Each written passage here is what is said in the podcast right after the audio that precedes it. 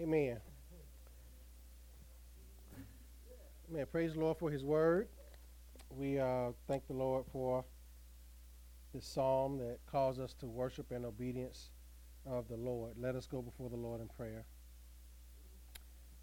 Father, we come to you this morning thanking you and praising you for um, this day that you have given us, that you have blessed us with. Father, we first of all I ask you to hear my prayer this morning and to answer it according to your good, sovereign, and perfect will.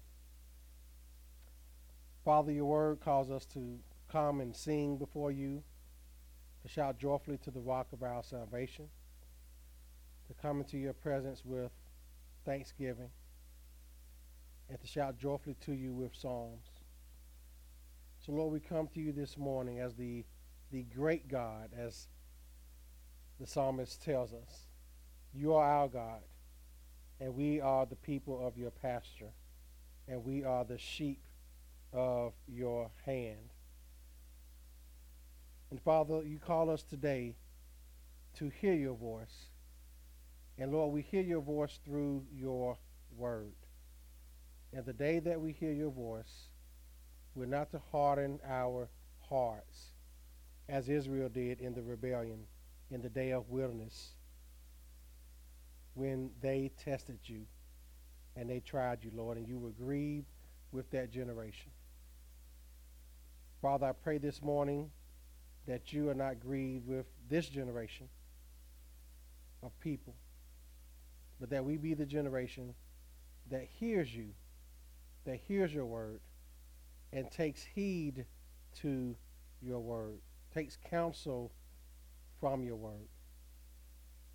Lord, I pray that you soften our hearts today as we have sung to you, as we uh, pray to you, as we read from your word. Lord, that our hearts are not hardened, but rather that we respond to your word in the affirmative with confidence. Father, we uh, pray this morning to you as a God who hears. And I'm always confident, Lord, by the fact that you hear the prayers of your people in our times of distress and discomfort, and Lord, even in our times of joy. Lord, you still hear us. And Father, we thank you for that. That is such a, a marvelous grace that you, the God of all creation, the sovereign God, who made the heavens and earth and everything in it, that, Lord, you hear us, that you hear our prayers, that you hear our thoughts. Lord, just such a glorious and such a wonderful God. And Lord, only a heart that is in line with your spirit, only a heart who has your spirit, rather, will understand this truth of you hearing the prayers of your people and how precious that is. And Lord, we pray for our um, nation. We pray for our president and vice president, Lord, the administration. We pray, Lord, for repentance. We pray, Lord, that you may change their hearts because, Lord, the heart of the king is in your hands. Lord, we pray that you may turn them away from sin and turn them to a saving faith in you. And all their cabinets, all their administration, all the administration officials, Lord, that you do the same with them. That, Lord, a spirit-led revival may take place in Washington, D.C. And, Lord, also here in Montgomery. And also, Lord, here in our cities here in Calhoun County and through our county commission. And Lord, we pray for the true church, that the true church may continue to prevail, continue to persevere, uh, continue to proclaim your truth, and speak your truth, Lord, as it pertains to what is going on in our culture around us. Lord, there's so many concerns inside and outside the church. But Lord, we are confident in the fact that the gates of hell will not prevail against your church, but that Christ will pervert, or uh, preserve rather his church and persevere his people. And Father, we thank you for that, that no matter what goes on, no matter what legislation comes our way, no matter what legislation rise up against the church, Lord, that the church will not falter, the church will not fail. The church will not fade away into oblivion. The Lord, that Christ will defend his church, and we thank you for that. Speaking of church, Lord, we pray for our church members as I uh, pray for us every morning. And Lord, you continue to grow us in grace, grow us in the grace and knowledge of the Lord Jesus Christ, grow us in holiness and righteousness. Grow us, Lord, in our walk with you that we may uh, pursue holiness and pursue uh, righteousness. That we may, our lives may not be a reproach or an insult to your name. Lord, that our lives may bring you glory. In, in the schools, in the homes, in the workplace. Lord, may we be a gospel influence in those spaces each and every day. Persevere us, Lord, in everything that we do. And may we always have your glory in mind as our aim, whether in school, whether in the home, whether in our place of employment, whether around family members and, and friends, that your glory may be our aim that the name of the Lord may not be blasphemed among uh, those who are unbelievers. And Lord, we pray for those who are sick among us that you may heal them, Lord, and bring them back to full health, especially with all that is going around in our uh, state and in our nation and our county uh, right now. All the sickness that are taking place, the doctor's offices are filled every day. So, Lord, I pray that you heal our members who are sick. And Lord, we pray for our hospitals, our nurses, and those who work in the healthcare industry, Lord, that you um, persevere them, that your grace may be with them, even those who don't believe in you, Lord, that your common grace may be with them as they uh, navigate these waters of hospitalizations and uh, people infected with um, uh, the COVID 19 uh, virus.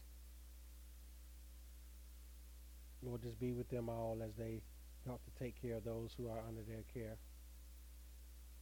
And Lord, we pray this morning also for uh, our dear brother and my dear brother, Bob St. John, who's recovering from sickness, that you may continue to heal him, Lord, and bless him and Marianne. They're, they're such precious people to me and to our church, our family, Lord, that you may be with Bob and strengthen him and uh, strengthen his wife, uh, Marianne, also, and the Anderson Bible Church family who were not able to meet this Lord's Day uh, because of the many sicknesses that have um, happened in their congregation. They want to protect everyone and give everyone a Sunday to to heal.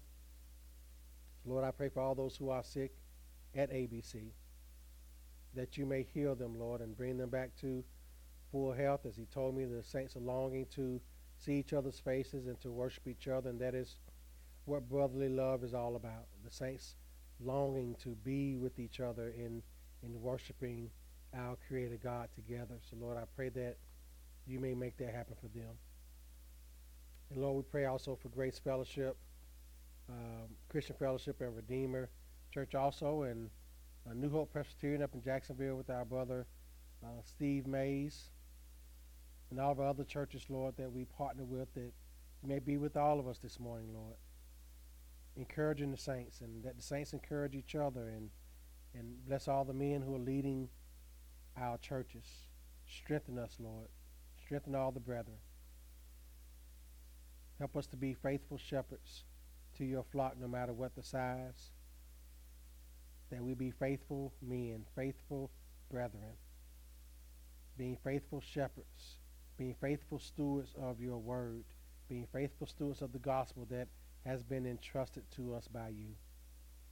It is you, Lord, who causes us to be faithful. So I pray that you help us as men to be faithful in leading your church, leading our homes, and just being faithful men of God. And Father, I pray as we go into this message this morning in the book of Nehemiah, looking at uh, Nehemiah's confidence in you. Lord, that you may encourage us by the word to place our confidence in you when we face opposition from those who hate you, from those who hate your word, from those who wish to do the church harm, that we may find our confidence in you. Father, send your spirit to illuminate the truths that we will hear this morning. Show us your truth, and may we live by it and apply it to our lives.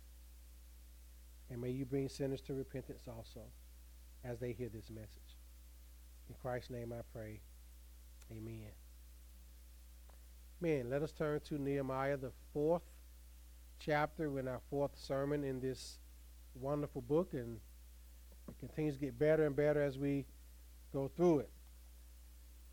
And this morning's sermon is titled The Servant's Confidence.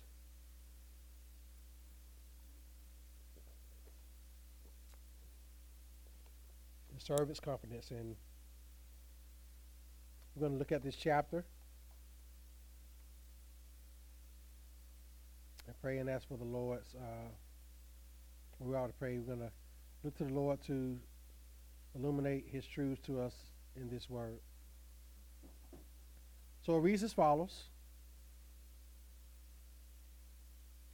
Says, But so it so happened that when Sanballat heard that we were rebuilding the wall, that he was furious and very indignant, and mocked the Jews.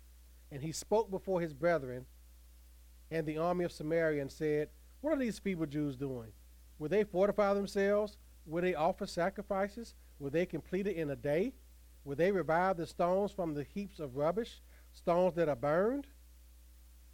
Now Tobiah the Ammonite was beside him, and he said, Whatever they build, if even a fox goes up on it, he will break down their stone wall. I added the laugh for effect, I'm sorry.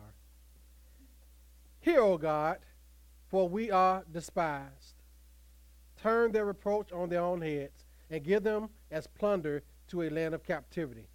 Do not cover their iniquity, and do not let their sin be blotted out from before you, for they have provoked you to anger before the builders.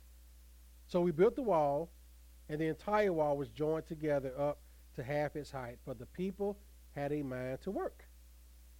Now it happened when Sanballat, Tobiah, the Arabs, the Ammonites, and the Ashdodites heard that the walls of Jerusalem were being restored and the gaps were beginning to be closed, that they became very angry, and all of them conspired together to come and attack Jerusalem and create confusion.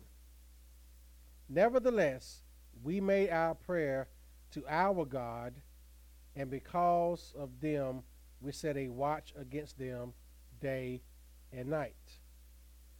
Then Judah said, The strength of the laborers is failing, and there is so much rubbish that we are not able to build the wall. And our adversary said, They will neither know nor see anything till we come into their midst and kill them and cause the work to cease. So it was when the Jews who dwelt near them came that they told us ten times, for whatever you place, whatever place you turn, they will be upon us. Therefore, I positioned men behind the lower parts of the wall at the openings, and I set the people according to their families, with their swords, their spears, and their bows. And I looked and arose and said to the nobles, to the leaders, and to the rest of the people, Do not be afraid of them. Remember the Lord, great and awesome, and fight for your brethren, your sons, your daughters, your wives, and your houses. And it happened when our enemies heard that it was known to us, and that God had brought their plot to nothing, that all of us returned to the wall, everyone to his work.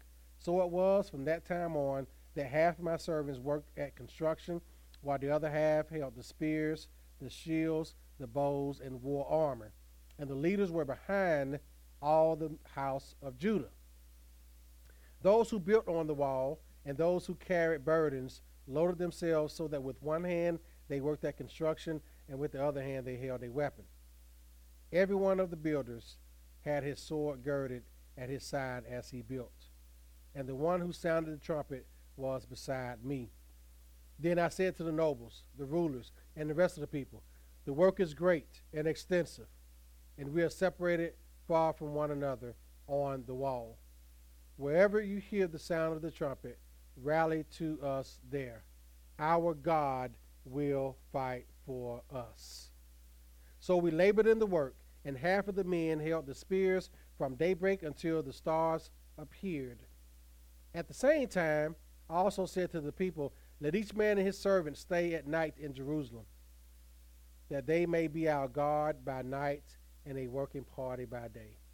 So neither I, my brethren, my servants, nor the men of the God who followed me took off our clothes, except that everyone took them off for washing. May the Lord bless the reading of his holy word. Amen. God is good. When I uh, hope y'all did read this passage before we uh, before this morning, uh, but it's just looking at how the Lord uh, encouraged His people to build this wall. It reminds me of something that John MacArthur said, uh, a statement that we can bank on as Christians, and it deals with what we are looking at today. When God's people attempt to do God's work in God's way, there will always be opposition. Always. Christians will always face opposition when we do God's work God's way. There's never a time when we should not expect opposition when that happens, that we're going to experience attack. So we see here in this passage that the opposition to the rebuilding of the wall began to intensify. But they were more determined than ever to put a stop to the Lord's work. That's what these people were. They were determined to put a stop to this work. But in his response, we see Nehemiah, he first gives what we call an imprecatory prayer. We're going to talk about what that is here in a, a second, but he gives an imprecatory prayer. An imprecatory prayer uh, is the last resort appeal to God for uh, justice. And, an imprecatory prayer is a uh, plea, an appeal to the court uh, of divine justice from God. And it is a uh, appeal for protection, and it is an appeal for appropriate punishment for the wrongdoers of God's people. Uh, one good psalm that we see that is a psalm of imprecatory prayer is uh, Psalm 35. And the theme of Psalm 35 is the Lord, the avenger of his people. and this is what David says in the beginning. Listen to the language. He is praying an imprecatory prayer, a, a prayer for divine justice, for protection, and for the punishment of wrongdoers of God's people. And this is what Psalm 35 says. This is a psalm of David. It says, Plead my cause, O Lord, with those who strive with me. Fight against those who fight against me. Take hold of shield and buckler, and stand up for my help, and draw out a spear, and stop those who pursue me. Say to my soul, I am your salvation. Let those be put to shame and brought to dishonor who seek after my life. Let those be turned back and brought to confusion who plot my hurt. Let them be like chaff before the wind, and let the angel of the Lord chase them. Let their way be dark and slippery, and let the angel of the Lord pursue them. So this is an imprecatory prayer. He's praying, he's pleading to divine justice. In other words, justice from God to, to protect and to punish his enemies. And I can go on and on, but I'm not going to read this. It's a long psalm, but uh, basically, this is uh, a psalm where he pleads for justice. And he says here in verse 22 This you have seen, O Lord. Do not keep silence. O Lord, do not be far from me. Stir up yourself and awake to my vindication, to my cause, my Lord and my God. Vindicate me, O Lord my God, according to your righteousness, and let not them rejoice over me. He's pleading to the Lord. And that is what we see here in this passage in Nehemiah. He prayed an imprecatory prayer. He pleaded to God uh, for help against their enemies. And also in this in this passage, this is just our, our observations here. We find the people were discouraged by the initial opposition. You know, in verse 10, but for a, a brief time, because Judah said, The strength of those who bear the burdens is failing. There's too much rubble. By ourselves, we will not be able to rebuild the wall. So we see uh, a brief time of discouragement. And there were three sources of discouragement as we see in verses 10 through 12. We see the severity of the work because there was rubble that they had to deal with. We see the threats of destructions by the enemies. It says they will not know or see till we come along them and kill them and stop the work. So they were discouraged by that. Then the Jews who lived outside Jerusalem calling their brethren to return home. It says in verse 12, At that time the Jews who lived near them came from all directions and said to us, Ten times you must return to us. So they experienced opposition in three different ways. So this led to them being discouraged. You know, it's one of those things where people say when it rains, it pours. but in the midst of this, Nehemiah's leadership must be noted. He didn't panic at all. Instead, he called the people to action. He demonstrated confidence in the God of his people by encouraging them not to be afraid because they had the great and awesome God on their side, as we saw when we read. The great and awesome God.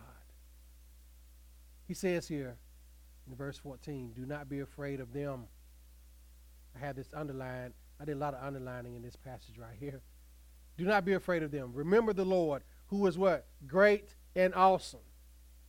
And will do what? Fight. God will fight for his people. So instead of panicking, Nehemiah had his confidence in God. And he organized the men along the wall, letting half of them work and half of them stand guard. Now, there's some recurring themes in this passage we see and in this book opposition, prayer, laboring, defending, and trusting. As we go through the rest of this book, you're going to see that theme. You're going to have opposition because opposition is not over. You're going to see the call to prayer. Nehemiah prayed. We saw him pray in the first chapter, the second chapter. Now we see him praying here. Laboring, the working and rebuilding the wall. Defending, defending the wall, defending uh, Israel as a city, defending the Lord's people. And then trusting. You see them turning to God and trusting in God. You see Nehemiah urging the people to turn to God and to trust in Him. So the big idea of this passage is as the servant leader, Nehemiah gives believers a blueprint for overcoming opposition to the Lord's work. So we're going to look at, I think, four principles this morning. The first principle we're going to see in verses 4 through 5 and then verse 9. The servant's confidence comes through praying for God's help and protection. So, in response to the, op, uh, the, the, the, the taunts, look at verse 3. If a fox goes up on it, he will break down their stone wall. That's like a, a taunt. Oh, this wall is nothing. If a fox goes up, it, it'll fall. You know, teasing them or whatever you want to call it. But what does Nehemiah do? What are the first words we see in Scripture in verse 4? Hear, O our God, for we are despised. Turn back their taunt on their own heads. His confidence comes through what? Praying for God's help, praying for God's protection. So, in response to the taunts, Nehemiah does what has become customary for him prayed. He prays for God's justice and vindication. To vindicate someone means to, to make them right, to declare them righteous, to defend them, to clear them. So he prays for God's justice. Lord, turn back their taunts. That's what he's praying for vindication. It was not about the builders being insulted, but it was about God's work being insulted. Because remember, they were building, they were rebuilding the city of God. They were rebuilding the walls around the city of God. This was a commission that Nehemiah had that he was appointed by God to come back to Jerusalem to rally these men to help rebuild the wall of the holy city of God. So this was God's work that these men were taunting. They were not taunting the builders. Yes, they were talking to the builders, but they were ultimately taunting who? God, because they were doing it for the Lord. They were doing it for the Lord. So in verse 9, after the enemies plotted to cause confusion, they prayed to our God and set a guard. We see that in verse 9. We prayed to our God and set a guard as a protection against them day and night because these enemies were trying to cause confusion. They were trying to dishearten the people. The fact of them praying to their God, led by Nehemiah, showed their resolve. It showed their trust in their God for protection, and it showed their resolve in finishing the wall, knowing that God would protect them. Now, I'll say this it takes tremendous confidence in the Lord to finish the work that He gives us to do, wherever it may be, whether it's in His church, or in the home, or in the school, or on our jobs, wherever it may be. It takes tremendous confidence in God to finish the work He gives us to do. The reason why is because we will encounter opposition from our common enemy, who is Satan. Satan will taunt us. He will use his minions to do that, his workers, his helpers. He will taunt us. He will oppress us. He will ridicule us. But without confidence in God through prayer, we can and will finish the Lord's work. That is where our focus must be on. As we look at where our culture is going, as we look at how the church is constantly being ridiculed because we believe in God's truth. And we boldly proclaim God's truth. I was listening uh, on the way to coming from the campus getting RJ. I listened to a preacher this morning that said this about uh, the church here in America in particular is that the church has lost her boldness to proclaim God's truth because we've been convinced by the culture that God's truth is wrong. And he was talking about the rampant uh, sexual immorality that's taking place in our culture that's celebrated among the world, and, and the church is afraid to speak out because no one wants to, to be on the quote wrong side of history, as they say. But he said that the moment the church ceases from declaring the truth is the moment that a civilization begins to collapse. Because they don't have a truth to stand on, they don't have a truth to look to, they don't have a truth to believe in. Why? Because we're afraid to proclaim it, we're afraid to say what God says is true. We're afraid to do that. And we've allowed Satan, it's a satanic message out there. All the opposition that comes up against God's truth is satanic. All of it. Because Satan does what? He actively opposes God, he actively opposes the truth. Jesus told the Pharisees in John 8 that you are of your father, the devil. He is a liar, and he has been a liar from the beginning. You do whatever he tells you to do. And that is what our culture does. They do whatever their father, Satan, tells them what to do. And we as Christians, we're going to be taunted, we're going to be oppressed, we're going to be ridiculed. But so what? Our confidence is in God. Jesus told his disciples in John, I'm sorry, Matthew the 10th chapter, uh, that long discourse about the persecution that they were going to uh, encounter. He told them that do not be afraid of him who is able to destroy the body but not the soul. But be afraid of him who can destroy both the soul and body in hell. Why? Because men fear man more than they fear God. Man can only destroy our bodies, but man has no bearing on our souls. No person on this earth, no organization, no ideology, no philosophy can touch our souls. And so we see these people in the book of Nehemiah, they face an enemy. They face opposition. They were taunted. They were ridiculed. They were insulted. But what did they do? They retreated. Nehemiah led his people to retreat to God, to place their confidence in God, to finish God's work. As Christians, we must do the same.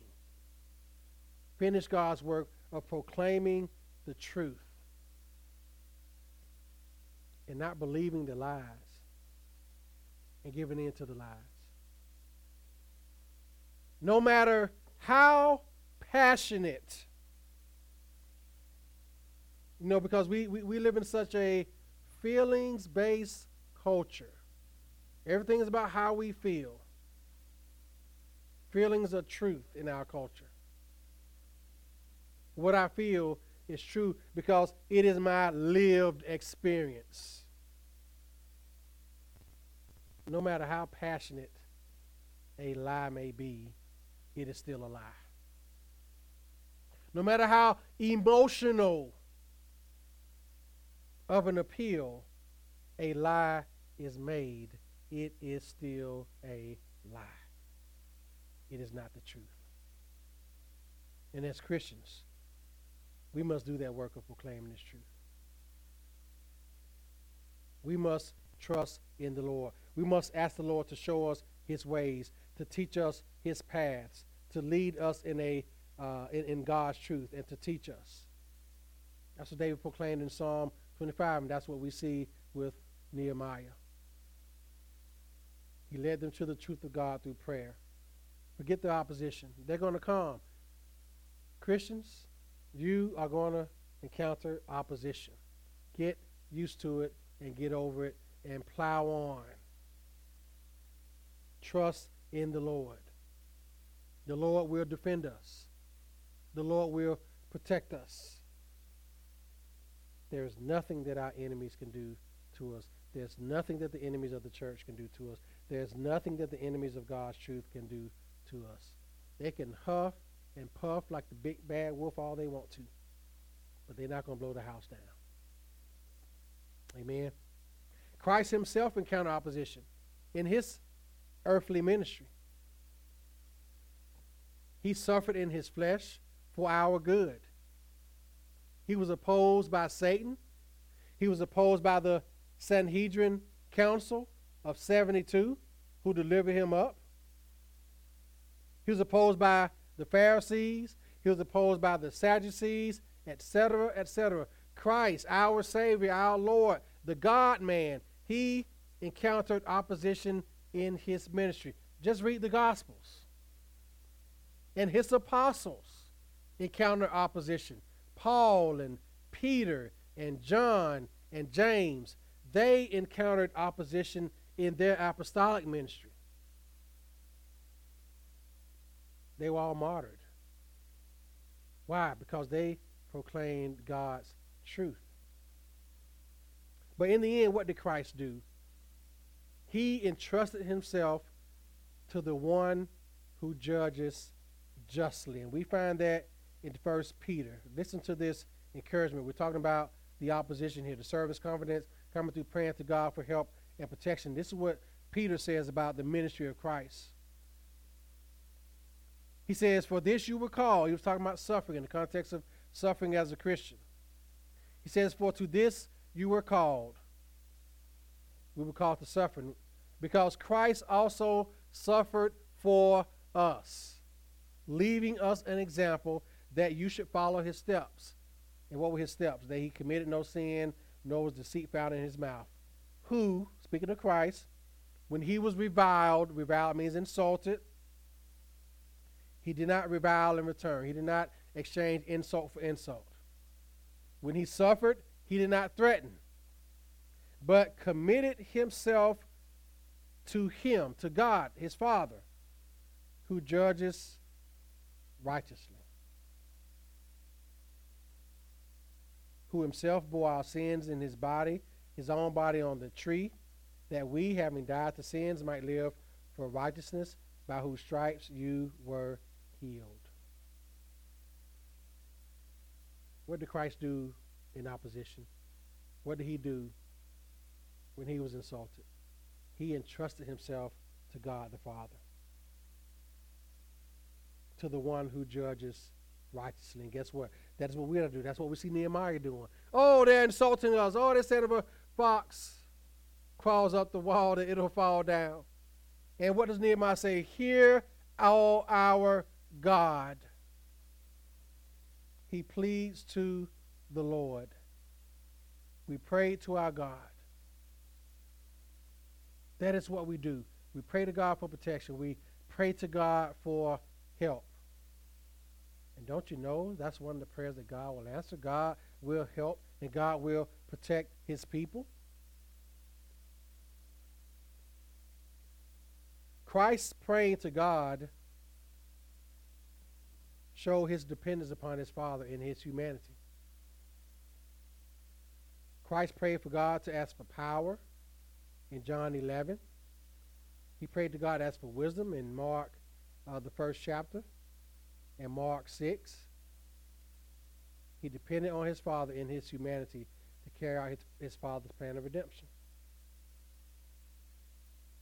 And we see that in particular in John 17, which is Christ's uh, high priestly prayer, where he prayed to his Father. And that is what uh, example he has left for us, and that's what we see uh, foreshadowed in uh, Nehemiah as a type of Christ. Amen. Which leads to our second principle. So we talked about the confidence being in praying. Now we see the service confidence comes through persevering. Persevering in God's work. Verse 6 and verse 10. Verse 6 So we built the wall. I like the end of that verse. I like that last phrase. What does that last phrase say? For the people had what? A mind to work. Verse 10. In Judah, it was said the strength of those people who bear the burden is failing. There's too much rubble. By ourselves, we will not be able to rebuild the wall. But guess what? They did it anyway, right? We come through persevering in God's word. We talk about perseverance a lot. In pastoral work, it takes great perseverance. Pray for your pastor. I need it. Pray for my family. We need it. It takes great perseverance to do pastoral ministry. There are many joys, there are many discouragements that all of us face as men leading the Lord's church. And I was talking about, about that this morning too, you know, just persevering in ministry.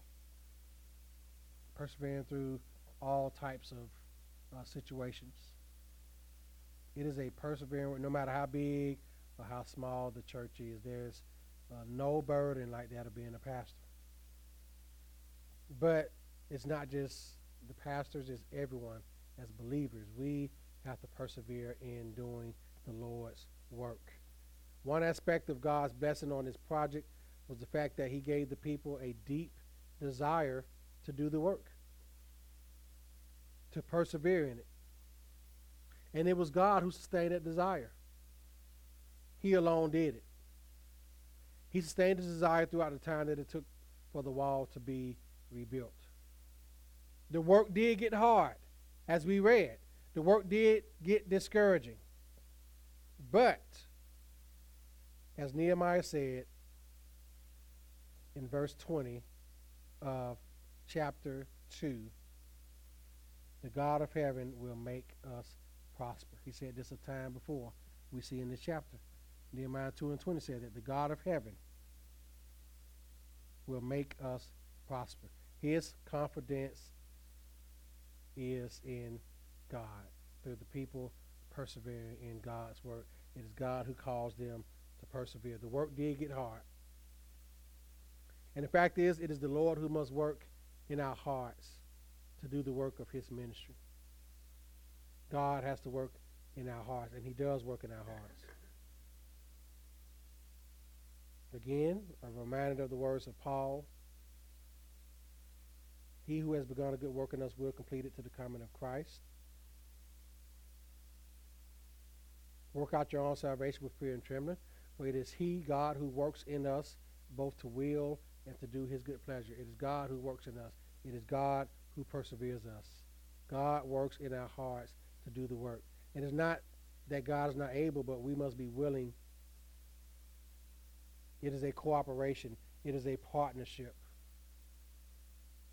We cooperate with the work of the Holy Spirit in our hearts to work in us for His glory. We must cooperate with the working of grace in our lives. It's not that God can't do it, but the Lord does not strive with us. Okay? In other words, you want to rebel? Go ahead. The Lord's not going to strive with us, but as He works in our hearts and we cooperate with the work of the Spirit in our lives, the Lord perseveres us. He causes us to persevere in that work. Again, persevering in the Lord comes through working out what God has worked in us. And primarily his salvation already quoted Philippians 2 uh, 11 through 12, God working uh, in us to do his will and his good pleasure. We put strenuous effort into living the Christian life. And we put work into living an aggressive Christian life, so to speak, putting to death sin and putting on um, the righteousness of Christ. Well, we have the righteousness of Christ, but putting on righteousness, back of living a righteous life as we put off sin. Putting to death sin, putting on a new man, rather. That's what I meant to say. We put out the old man, put on a new man. Paul talks about that in Ephesians, in Ephesians 4. Putting off. We're constantly putting off sin. We're constantly putting sin to death. That is work that we have to do as God works in us. We forsake sin. We walk away from temptation. We forsake times of temptation. And we put on the new man. And that is what the Lord does. That's what perseverance looks like. Because the Christian life, the Christian walk, is a persevering walk. He who endures to what? The end. It is an endurance. It is a marathon. It's not a, a sprint.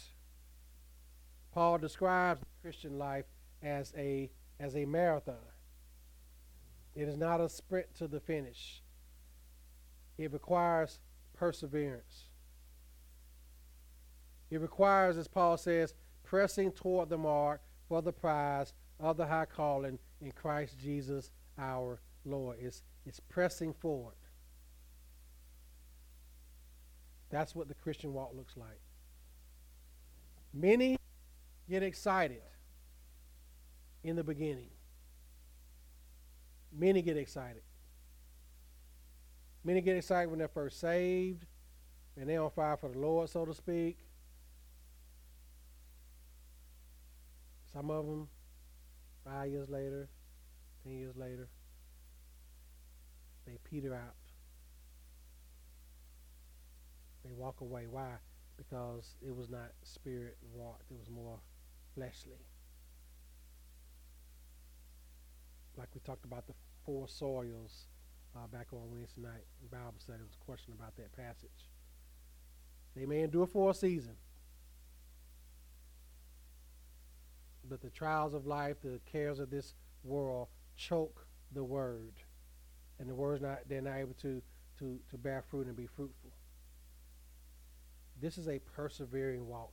Christian work is a persevering work. We must press through. We must press on. And God does that in us. But we have to cooperate. Because that excitement, guess what? It is going to wear off after a while. That's human nature. It, that's in anything, you know, you get a new job, you're like, yeah, I like this manager better than my old manager. and six months later, you're like, man, this person worse. you know, yeah, the, the, the pay is better, you know, get better benefits. But man, ain't know it's to be like this. It could be like that in, in a marriage. It could be like that with having children. You know, it's, it's exciting at first. Then that child hits 15, 16 years old. You're like, uh, where did you come from? Who are your parents? you know, same thing with marriage. It's, it's, it's, exciting at first. You go through what they call it there, the uh, honeymoon phase. You know, that honeymoon phase can die out fast. Not not necessarily in a bad way, but you know it, it lasts a little bit. But then the what? Perseverance has to come in. I was talking to uh, one of my uh, bank customers came in. Um, her husband, uh, they divorced after 26 years of marriage. I'm like, man, that's like a quarter of a century. And it's the typical, you know, husband leaving for a younger woman type situation. I told her, I said, he's not going to be happy. I said, the young girl get that young girl get tired of him. You know, I said she is. But 26 years of marriage. That's like 20. That's a quarter of a century together, and, and all of a sudden, you know that, that that perseverance. So it's it's a principle that applies to all of life. We, are talking about the context of, of ministry and doing the Lord's work, but marriage is also the Lord's work because it is a one flesh union. You're, you're united under God. You're united in covenant under God. To the, uh, the purpose of marriage is to mirror the gospel to the world. Marriage is the gospel. It's a picture of Christ and the church. How Christ loved the church and gave himself up for the church. How Christ sacrificed for the church. And the husband does the same. You know, Christ said, Husband, love your wife as what? Christ loved the church and gave himself up for her that a husband is to love his wife as he loves his own body. That you are one flesh. So that the, the marriage is a picture of the gospel. I preached on that a few years ago. That's what it is. The gospel should be reflected in marriage. Part of the gospel is what? Having gospel perseverance. You're going to have tough years. You're going to have tough months, but you're going to have joyous years and joyous months and joyous days, enjoying each other. It is a persevering work. You're going to get on each other's nerves sometimes. Why? Because you're two sinners. But guess what? You persevere through that. You don't. You don't uh, jump out the plane at the first at the first sign of uh, of uh, trouble. You don't. You, you, you don't pull the ejection cord uh, at, at, after the first sign of trouble. You know, unless it's some red flags that you ignore when you were dating. You know, when you were in that honeymoon phase of dating and you forget all the the flaws. You say, oh, they'll they'll work out when we get married. No, they won't. They'll get worse. You know, and then you just pull. You know, no, it's persevering work because it's the Lord's work. Same thing on the job. You're doing. You're working for who? The Lord. And it means you can't switch jobs. I've switched jobs in my life, uh, but whatever job you're in, you have a mind to do what? To persevere the Lord bless you with something better, good. When You get that job, do the same thing. Don't be like the person who has 20 jobs before they turn 30. You know, work every six months somewhere and, and they quit and go to the next job, and you find out the problem is not the job, the problem is you. Okay? So, perseverance, it comes through working out again what God has worked in us, and that's what we see here in this passage. Third principle the service confidence comes through a zeal for God's glory. Verse 13 says, So in the lowest parts of the space behind the wall in open places, I stationed the people by their clans with their swords, their spears, and their bows. Then verse 15, when our enemies heard that it was known to us and that God had frustrated their plan, we all returned to the wall, each to his work. From that day on, half my servants worked on construction, and the other half held spears, shields, bows, and coats of mail is, is the uh, real term for that. And the Lord, the leaders rather, stood behind the whole house of Judah, who were building on the wall. And verse 21 says, So we labored at the work, and half of them held the spears from the break of dawn until the stars came out. Remember, they didn't have uh, lighting back then like we do now. So they worked from the time the sun came up to the time the sun went down. And I said to the people at the time, Let every man and servants pass the night within Jerusalem, that they may be a guard for us by night and may labor by day. So neither I nor my brothers nor my servants nor the men of the guard who followed me, none of us took off our clothes. Each kept his weapon at the right hand. What does this have to do with zeal? First of all, the glory of God must be defended always by the believer. This wall was to the glory of God. It was for Jerusalem. It was for God's city. It was for this city to be protected as they worship God. As they worked, Nehemiah organized the Jews into two camps those who would build and those who would defend. And the workers worked with a weapon in one hand and labored with the other. This is a picture of the Christian life. One hand is on the word. I'm sorry, one hand is on work, and the other hand is on the word, or the sword of the Spirit, as Paul describes in Ephesians 6 and 17.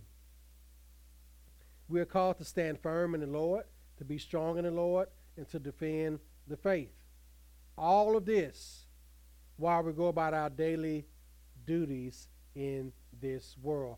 So, this is the dual nature of the Christian work ethic. We work in this world, we have our daily duties that we have, whether at school, whether in the home, whether in the workplace, whether among friends and family. We have our duty as Christians to go about that. But at the same time, at the same time, we're called to what? Be strong in the Lord. We're called to stand firm in the Lord. We're called to defend the faith.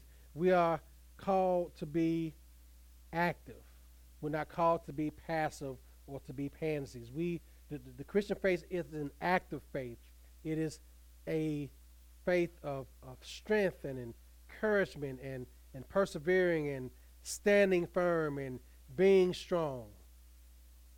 Paul said in Ephesians 6 Be strong in the Lord and in the power of his might. We do that as we go about our daily walk, our daily duties. We are strong in the Lord. We're standing firm on what? God's truth, that firm foundation. We don't cast that aside as we go about our daily duties. No, we stand firm. One hand is the word, and one hand is work. And we go through our day like that.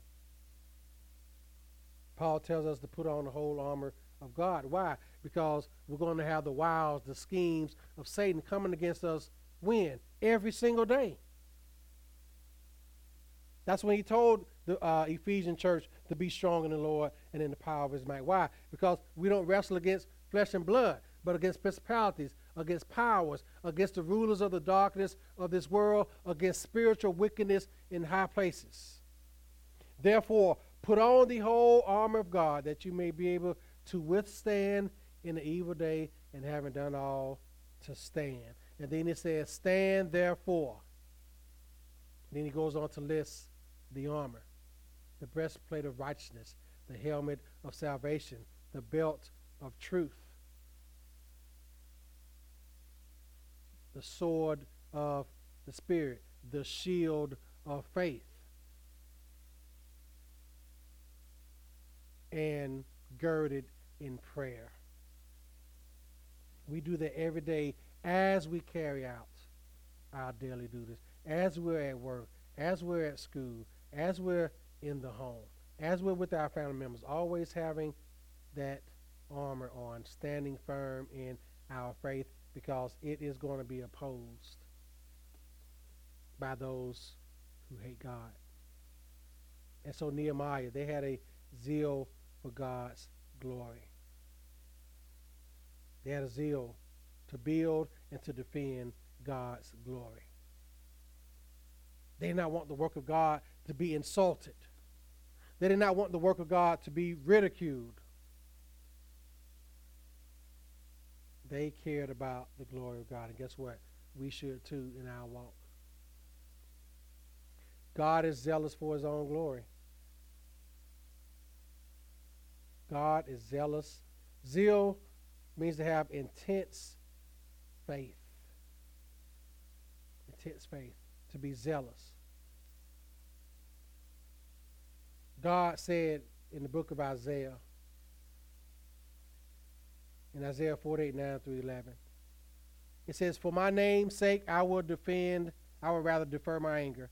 And for my praise I will restrain it from you, so that I do not cut you off. Behold, I have refined you, not as silver. I have tested you in the furnace of affliction. For my own sake, for my own sake, I will do it. For how should my name be profaned? And I will not give my glory to another.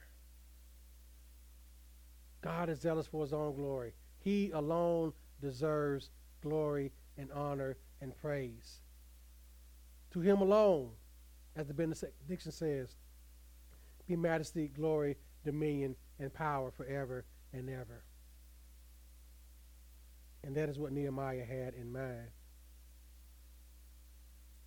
We must be zealous for the glorification of God's name because the glory of God is not man centered, it is God centered. This is why the builders persevered and came up with plans to rebuild and to defend. They were zealous for carrying out God's will for his people, and that was for this wall to be rebuilt around the city. And we see this also in Christ. Christ demonstrated his zeal for God's glory also. When he overturned the tables of the money changers in his temple. Why did he do that? Because he was zealous for the house of God. It says here in Mark 11 15, so they came to Jerusalem. Then Jesus went to the temple and began to drive out those who bought and sold in the temple and overturned the tables of the money changers and the seats of those who sold doves. And he would not allow anyone to carry wares through the temple. Then he taught, saying to them, It is not written. Is it not written, rather? My house should be a house of prayer for all nations, but you have made it a den of thieves. Christ was zealous for the house of God. He was zealous for God to be worshiped rightly. And that's what we see demonstrated in this uh, passage in Mark. Jesus sought the glory of his Father in all that he did. He said in John 7 and 18, he says, The one who speaks on his own authority seeks his own glory, but the one who seeks the glory of him who sent him is true, and in him there is no falsehood. Christ sought to bring glory to the Father because he was zealous for the Father's glory. he endured the suffering of the cross also for God's glory. It wasn't for his own, but it was for the glory of the Lord. And we see this in John 12 and 27. Jesus says, Now my soul is troubled, and what should I say? Father, save me from this hour. But for this purpose, I came to this hour. Father, glorify your name. The suffering of the cross was for God to be glorified.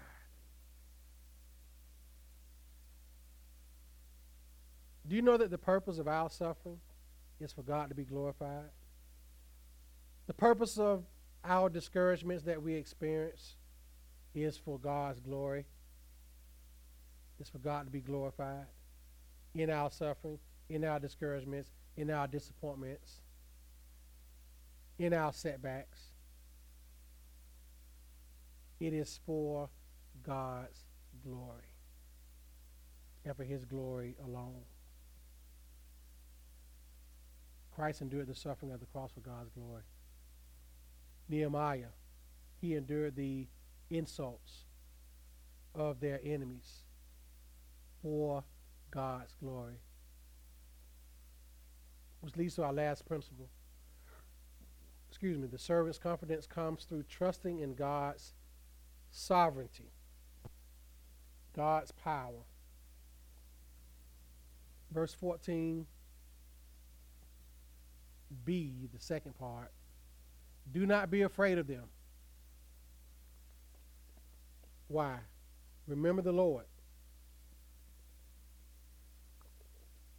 who is great and awesome. And fight for your brothers, your sons, your daughters, your wives, and your homes. When our enemies heard that it was known to us and that God had frustrated their plans, That's the sovereignty of the Lord at work. He prayed to the Lord, he encouraged the people, and what did God do? God frustrated their work. Verse 20, that last phrase, our God will fight for us. Again, it was God who would prosper this work. Nehemiah said that in Nehemiah 2 and 20, because his sovereign hand was on it. It was the Lord who was great and awesome who frustrated their plans and who helped them to rebuild. He is the sovereign God of this universe. And guess what? God's plans will not be thwarted. No matter what. God's plans cannot be thwarted by the schemes of man. May we always remember that. There's nothing that man can do to stop God's plan. Job says this in Job 5 and 12 about God. He says he frustrates the devices of the crafty so that their hands cannot carry out their plans. God frustrates the plans of the crafty. The leaders and the people knew that their God was unlike the gods of the pagans. God is unique, and he enjoys a personal relationship with them, unlike the pagan gods, small g gods. That is why God inclines his ear to hear their prayers. They wouldn't pray to the sovereign God if he didn't hear them, would they? No. They knew that God is attentive. Verse 4, we see that God is attentive. Hear God, hear, O our God, that God is righteous turn back their taunt on their own heads and give them up to be plundered in the land. They knew that God was powerful. Verse 14 Remember the Lord who is great and awesome, and that God is sovereign, that He frustrated their plans, and that God is unfailing. We see that in again and again in verse 20 that he is unfailing. Our God will fight for us. What do we see in all this? God is sovereign. God will do what he says he will do. We can trust in God's sovereignty. that God is attent- attentive, he hears that he's righteous, that he is powerful, that he's holy, that he's sovereign, and that he is unfailing. And this reality gave Nehemiah and his brethren clear confidence and clear commitment to see this rebuilding of this wall despite the verbal threats of their enemies. Despite the weariness, you know, they were they were getting tired, they're getting weary. The, despite the physical anguish, the physical danger, despite the discouragement, despite the fear of their threats. They continued not because their faith was flourishing, but because they relied on the sovereignty of God. Friends, when I work, when our, our strength begins to fail, guess what? We can trust in God. When we feel our strength failing, when we feel ourselves getting discouraged, we can trust in the sovereignty of God, that God will do it for us, that God is there with us, that God is for us that God's plans will not fail, not ever, no matter what type of opposition comes up against it.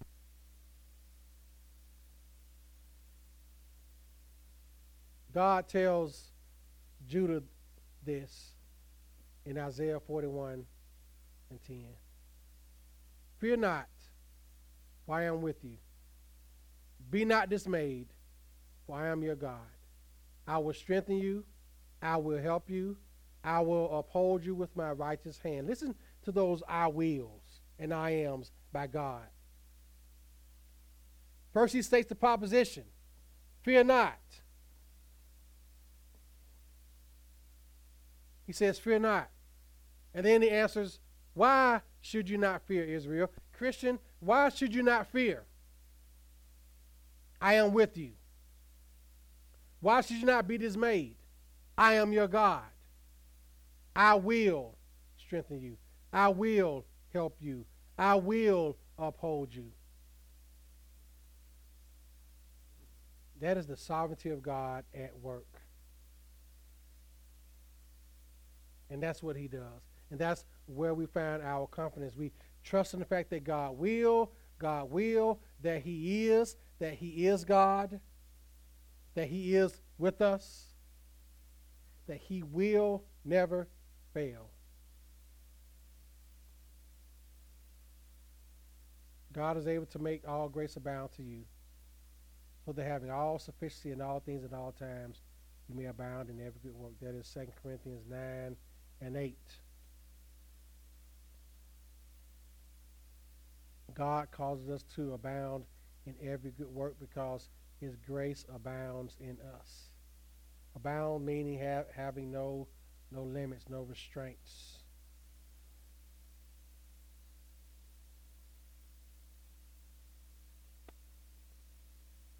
This is a side note, but if you notice back at verse, uh, the end of verse 14, Nehemiah says, He's telling these men to fight for your brothers, your sons, your daughters, your wives, and your homes.